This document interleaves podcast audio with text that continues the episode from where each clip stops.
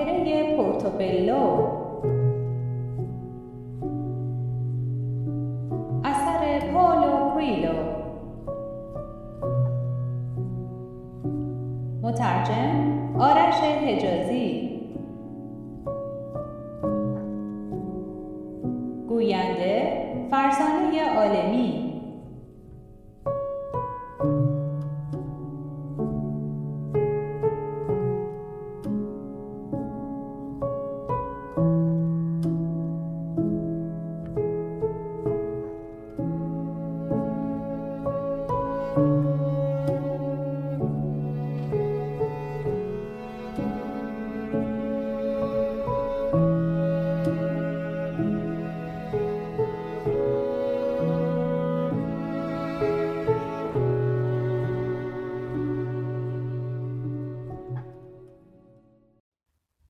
اپیزود چهاردهم.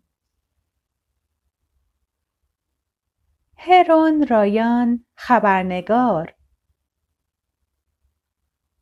دوستی قدیمی اغلب به من می‌گفت مردم 25 درصد از استاد یاد می‌گیرن 25 درصد با گوش دادن به خودشان 25 درصد از دوستانشان و 25 درصد از گذر زمان. در اولین جلسه در خانه آتنا که سعی داشت کلاسی را که در تئاتر قطع شده بود به نتیجه برساند همه ما یاد گرفتیم. اما از کی؟ از چی؟ نمی‌دانم. به همراه پسرش در سالن کوچک آپارتمانش منتظرمان بود. سالن کاملا سفید و خالی بود. به جز مبل با یک سیستم صوتی در بالاش و یک تود سیدی حضور پسرش به نظرم عجیب رسید. از آن کلاس حوصلش سر می‌رفت. انتظار داشتم از همان جایی که قطع کرده بود شروع کنه و با کلمات واحد به ما فرمانهایی بدهد. اما برنامه دیگری داشت. توضیح داد که می‌خواهد موسیقی از سیبری بگذارد و همه باید خیلی ساده گوش بدهند. همین. گفت من با مراقبه به جایی نمی‌رسم. کسانی را می‌بینم که چشم بسته می نشینن و لبخند می‌زنند قیافه جدی دارند. متکبرانه نشستند. به شدت متمرکزند. اما روی هیچ چیز. معتقدند که در تماس با خدا یا فرشته مادر هستند. پس دست کم با هم موسیقی گوش بدهیم. دوباره همان احساس ناراحتی. انگار که درست نمی‌دانست چه کار می کند. اما تقریبا همه بازیگرهای تئاتر آنجا بودند. حتی کارگردان. که به قول آندرا برای جاسوسی به اردوی دشمن آمده بود. موسیقی تمام شد. حالا با زرباهنگی حرکت می کنیم که هیچ ربطی مطلقا هیچ ربطی به ملودی موسیقی ندارد. آتنا دوباره با صدایی بلندتر موسیقی را گذاشت و شروع کرد به تکان دادن بدنش بدون هیچ هماهنگی. تنها یک آقای پیرتر که در صحنه نقش شاهی مست را بازی می کرد کاری را که او گفته بود انجام داد. کس دیگری تکان نخورد. انگار همگی کمی تحت فشار بودند. یک نفر به ساعتش نگاه کرد. فقط ده دقیقه گذشته بود. آتنا ایستاد و به اطرافش نگاه کرد. چرا همینطوری ایستاده این؟ صدای پرهوج به زن بازیگری بلند شد. به نظرم می‌رسد این کار کمی مسخره است. ما هماهنگی رو یاد می‌گیریم نه برعکسش رو. اما کاری را که می‌گویم بکنید. به توجیه فکری نیاز دارید؟ باشد. تغییرات تنها هنگامی رخ می دهد که همه چیز را برعکس کاملا برعکس عادتمان انجام دهیم. و به طرف شاه مست برگشت. چرا قبول کردی که خارج از ریتم موسیقی رو دنبال کنی؟ آسانتر از این نمی شود. من اصلا این حرکات رو بلد نیستم. همه خندیدند و ابر سیاهی که داشت بر آنجا سایه میانداخت محو شد. بسیار خوب. دوباره شروع می کنم و شما یا کاری را که می‌گویم بکنید یا بروید. این بار منم که تصمیم می‌گیرم کلاس کی تمام می شود. یکی از خشنترین کارهایی که انسان می‌تواند بکند عمل بر خلاف آن چیزی است که زیبا یا خوب می‌داند امروز این کار را می کنیم. امروز بد حرکت می کنیم. همگی. فقط یک تجربه دیگر بود و برای اینکه میزبان خانه آزرده نشود همه حرکات موزونشان را بد انجام دادند. با خودم در جنگ بودم. چرا که دلم می‌خواست از آن ضرب شگفتانگیز و اسرارآمیز پیروی کنم.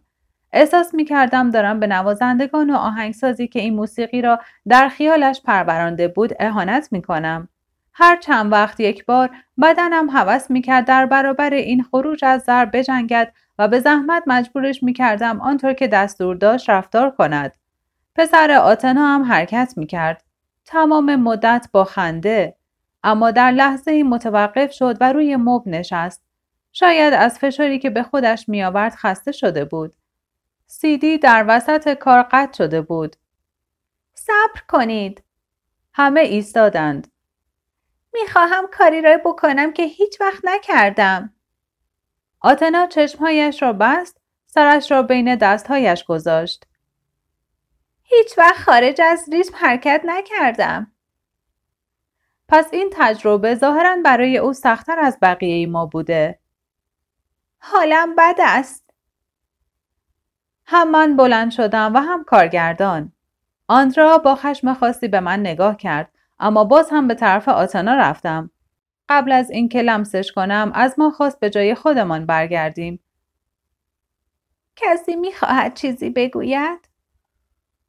صدایش شکننده و لرزان می نمود و سرش را از میان دستهایش بر نمی داشت. من حرف دارم. آندرا بود. اول پسرم را بغل کن و بگو حال مادرش خوب است. اما باید همینطور بمانم تا وقتی که لازم است. ویورل ترسیده به نظر می رسید. آتنا او را در بغلش نشاند و نوازشش کرد. چه می خواهی بگویی؟ هیچ. نظرم عوض شد. کودک باعث شد نظرت عوض شود. اما ادامه بده. آتنا آرام صورتش را باز کرد سرش را بالا آورد. صورتش به غریبه ای میمانست.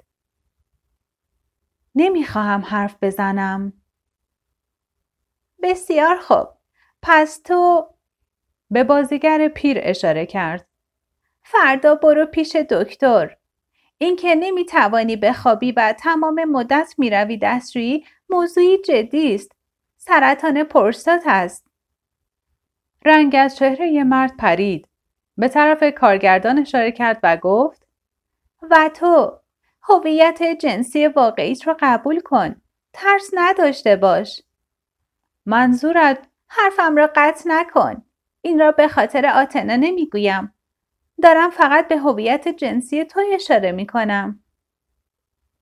به خاطر آتنا این را نمی‌گوید اما او که خود آتنا بود. به من اشاره کرد. و تو بیا اینجا جلوی من زانو بزن. با ترس از آندرا با خجالت از همه کاری را که گفت کردم. سرت را پایین بیاور. بگذار پس گردنت را لمس کنم. فشار انگشتهایش را حس کردم اما همین یک دقیقه در همین حالت ماندیم بعد دستور داد بلند شوم و بروم سر جای خودم دیگر به قرص های خواب آور نیاز نداری از حالا به بعد خواب خودش میآید. به آندرا نگاه کردم. فکر می کردم چیزی بگوید اما چشمهایش به اندازه چشمهای خود من حیرت زده بود. یکی از زنهای بازیگر شاید جوانترینشان دست بلند کرد. می‌خواهم حرف بزنم اما باید بدانم دارم با کی حرف می‌زنم. ایا صوفیه؟ مایلم بدانم. به اطراف نگاه کرد. قرمز شد. اما کارگردان با سرش علامت داد و از او خواست ادامه بدهد. که مادرم حالش خوب است؟ کنارت است. دیروز وقتی از خانه بیرون آمدی کاری کرد که کیف پولت را فراموش کنی. برگشتی تا کیف پولت را برداری و پی بردی که کلید را داخل خانه جا گذاشته ای و نمیدانی چطور وارد شوی. یک ساعت به دنبال کلیدساز گشتی. نتوانستی سر قرارت برسی و با کسی که منتظرت بود ملاقات کنی و شغلی رو که می‌خواستی بگیری. اما اگر همه چیز مطابق برنامه روزت پیش می‌رفت شش هفته دیگر در تصادف اتومبیل میمردی دیروز جا گذاشتن کیف زندگیت رو عوض کرد دخترک زد زیر گریه کس دیگه ای سوالی داره؟ دست دیگری بالا رفت. کارگردان بود. او مرا دوست دارد؟ پس راست بود. ماجرای مادر دخترک گردبادی از احساسات در اتاق به پا کرده بود. سوالت غلطه. آنچه می‌خواهی بدانی این است که آیا در موقعیتی هستی که عشقی را او که نیاز دارد بهش بدهی؟ اگر بتوانی این عشق را به او بدهی آنچه اتفاق میافتد یا نمیافتد به یک اندازه راضی کننده است همین که بدانی آیا می توانی عشق بورزی یا نه کافی است اگر او نباشد کس دیگری هست چشمه ای را کشف کرده ای بگذار جریان یابد و دنیایت را غرق کند سعی نکن فاصله امنی را حفظ کنی تا ببینی چه می شود. همچنین سعی نکن قبل از برداشتن قدم اطمینان یابی. هرچه بدهی همان را می‌گیری. هرچند گاهی از جایی میآید که اصلا انتظارش را نداری. این کلمات در مورد من هم صادق بود و آتنا یا هر کسی که بود به طرف آندرا برگشت. تو خونم یخ زد. تو باید آماده از دست دادن دنیایی باشی که خلق کرده ای. منظورت از دنیا چیست؟ آنچه دیگر مال خودت میدانی. تو دنیایت را حبس کرده ای. اما میدانی که باید آزادش کنی. می‌دانم منظورم را می‌فهمی هرچند هرگز نمی‌خواستی این را بشنوی. می‌فهمم. مطمئن بودم که دارن درباره من حرف می‌زنند. آیا همه اینها صحنه سازی آتنا بود؟ گفت تمام شد. بچه را پیش من بیاور. ویورل نمی‌خواست برود. از تحول مادرش ترسیده بود. اما آندرا با مهربانی دستهایش را گرفت و او را به طرفش برد. آتنا یا ایاسوفیه یا شیرین مهم نیست کی آنجا بود. همان کاری را کرد که با من کرده بود. پس گردن پسر را لمس کرد. پسرم از چیزهایی که می‌بینی نترس. سعی نکن سرکوبشان کنی چرا که برمیگردند. تا وقتی می‌توانی از همنشینی فرشته ها لذت ببر.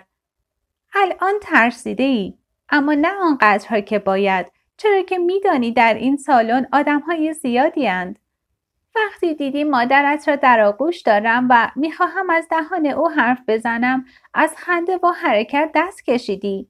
بدان که او به من اجازه داده وگرنه این کار رو نمی کردم. همیشه به شکل نوری ظاهر می شدم و هنوز هم همان نورم. اما امروز تصمیم گرفتم حرف بزنم. پسرک او را در آغوش گرفت. می توانید بروید. مرا با او تنها بگذارید. یکی یکی آپارتمان را ترک کردیم و زن را با کودک تنها گذاشتیم. در راه خانه در تاکسی سعی کردم سر حرف را با آندرا باز کنم اما گفت اگر لازم است حرف بزنیم لزومی ندارد به آن اتفاقات اشاره ای کنیم ساکت ماندم روحم سرشار از اندوه شد از دست دادن آندرا خیلی سخت بود از طرف دیگر آرامش عظیمی احساس می کردم. حوادث آن روز در همه ما تغییراتی را برانگیخته بود و لزومی نداشت این رنج رو تحمل بکنم که جلوی زنی که بسیار دوست داشتم بنشینم و به او بگویم عاشق زن دیگری هم هستم. در این مورد تصمیم گرفتم ساکت بمانم. به خانه رسیدم. تلویزیون را روشن کردم. آندرا رفت حمام بگیرد. چشمهایم را بستم و وقتی باز کردم سالن پر از نور شده بود. دیگر روز شده بود. تقریبا ده ساعت پیاپی خوابیده بودم. کنارم یادداشتی بود که در آن آندرا نوشته بود نمی‌خواهد مرا بیدار کند و مستقیم به تئاتر می رود. اما قهوه را درست کرده. یادداشت رمانتیکی بود با علامت لب ماتیکی و نقش یک قلب. آندرا اصلا مایل نبود به دنیایش اجازه رفتن بدهد. قصد داشت بجنگد و زندگی من به کابوس مبدل می شد. آن روز عصر تلفن کرد و صدایش احساس خاصی را نشان نمی‌داد. برایم تعریف کرد که آن بازیگر پیش پزشک رفته معاینه شده و کشف کردند که پرساتش به شکلی غیر طبیعی ملتهب است. قدم بعدی آزمایش خون بود که در آن افزایش خاصی در نوعی پروتئین به نام PSA مشخص شد. نمونه برداری کردند تا در پاتولوژی تشخیص بدهند اما از تابلو بالینی چنین برمیآمد که احتمال تومور بدخیم بسیار بالاست. پزشک به او گفته شانس آوردی. اگر هم سرطان باشد هنوز امکان جراحی وجود دارد و 99 درصد احتمال بهبود هست.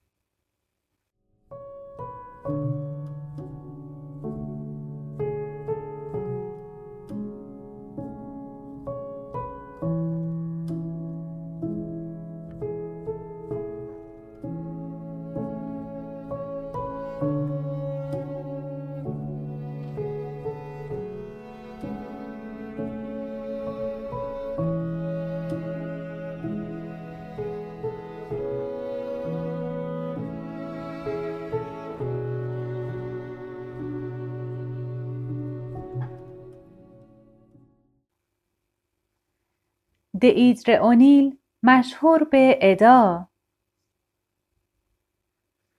منظورت چیست که او ایاسوفیه بود خود آتنا بود اما با لمس عمیقترین بخش رود جاری در روحش در تماس با مادر قرار گرفته بود. او فقط بقای جاری در واقعیتی دیگر را دید. مادر آن دختر بازیگر حالا که مرده در جایی بی زمان زندگی می کند و در این قضیه توانست مسیر حادثه ای را عوض کند. اما ما انسان ها همیشه محدود به شناخت لحظه اکنونیم. همین هم کم نیست. مثلا کشف بیماری نهفته قبل از اینکه شدت یابد. لمس مراکز عصبی و آزادسازی انرژی ها این در دسترس ماست. البته خیلیا در آتش مردند. بعضیا تبعید شدند و خیلیا پنهان شدند و بارقه مادر اعظم را در روحشان خفه کردند. من هیچ وقت سعی نکردم آتنا را با قدرت تماس بدهم. خودش تصمیم گرفت این کار را بکند. چرا که مادر قبلا نشانه های زیادی به او داده بود. موقع حرکات موزون مادر همان نور بود. وقتی خطاتی یاد می گرفت مادر خود را به کلمات مبدل کرد. در آتش و در آینه بر او ظاهر شد. آنچه شاگردم نمی‌دانست روش همزیستی با مادر بود. تا اینکه کاری کرد که همه این زنجیره حوادث را برانگیخت. آتنا که همیشه به همه می‌گفت باید متفاوت باشند ته دل شخصی بود مثل همه میرایان دیگر. زرباهنگ خودش را داشت. یک جور سیستم کنترل سرعت داخلی. کنجکاوتر از بقیه بود؟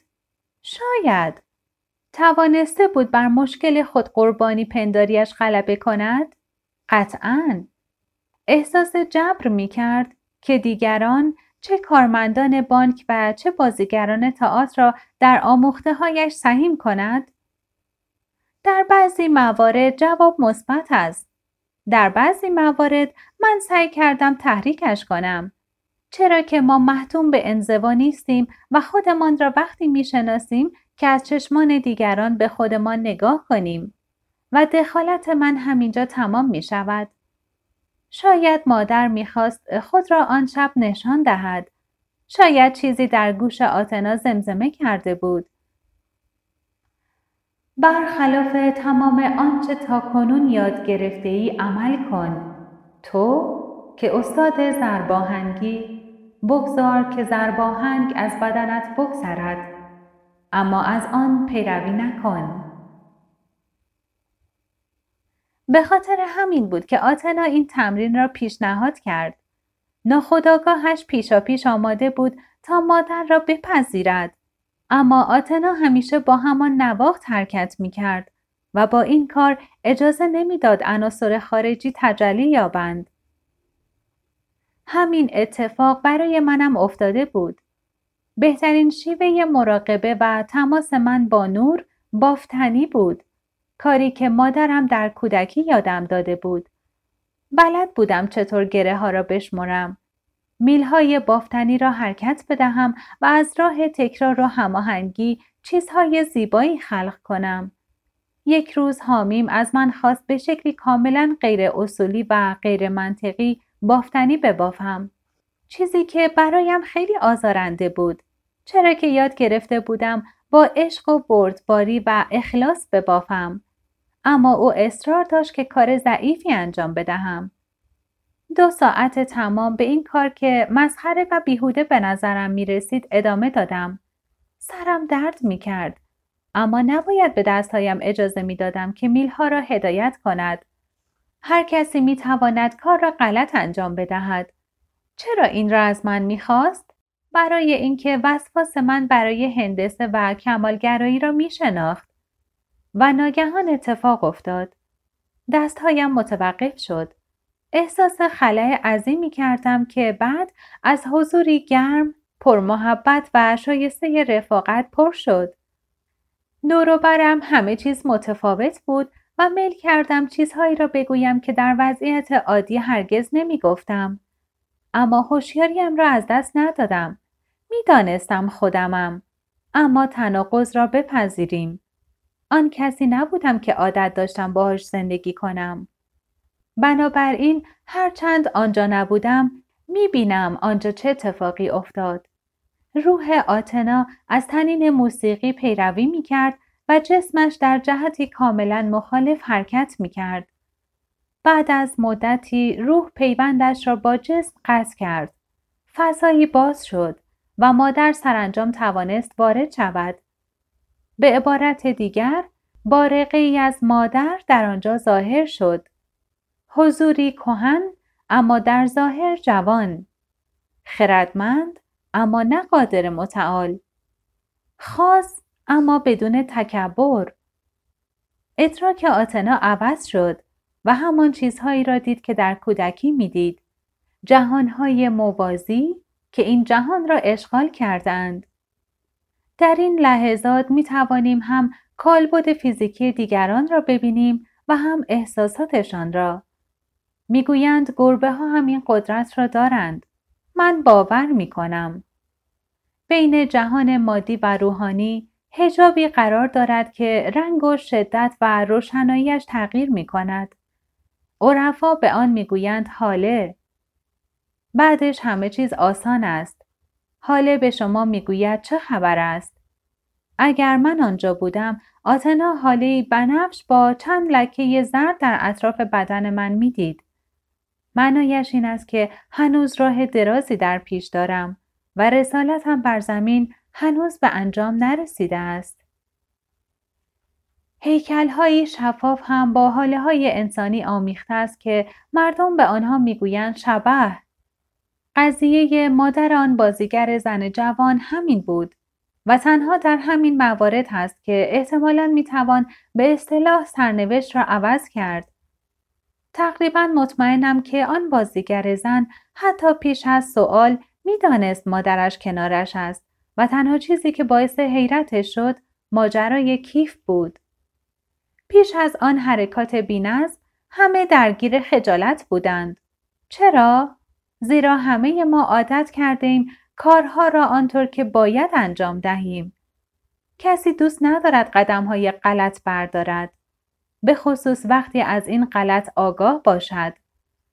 حتما حتی برای خود آتنا هم آسان نبوده که کاری را بکند که کاملا در تضاد با کار مورد علاقش بود. خوشحالم از اینکه در آن لحظه مادر در نبرد پیروز شد. مردی از سرطان نجات یافت. دیگری هویت جنسیش را پذیرفت و سومی از خوردن قرص خوابآور راحت شد.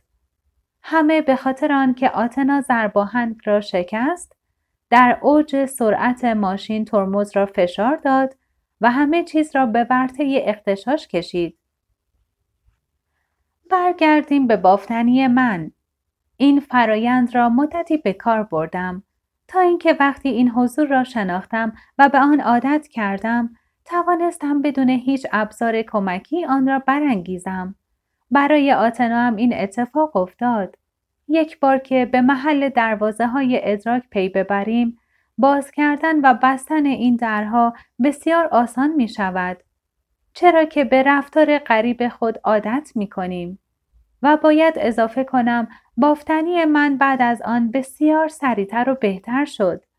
همانطور که آتنا پس از آن که جرأت کرد و سرحدات را شکست با روح و زرباهنگ بیشتری حرکت می کرد.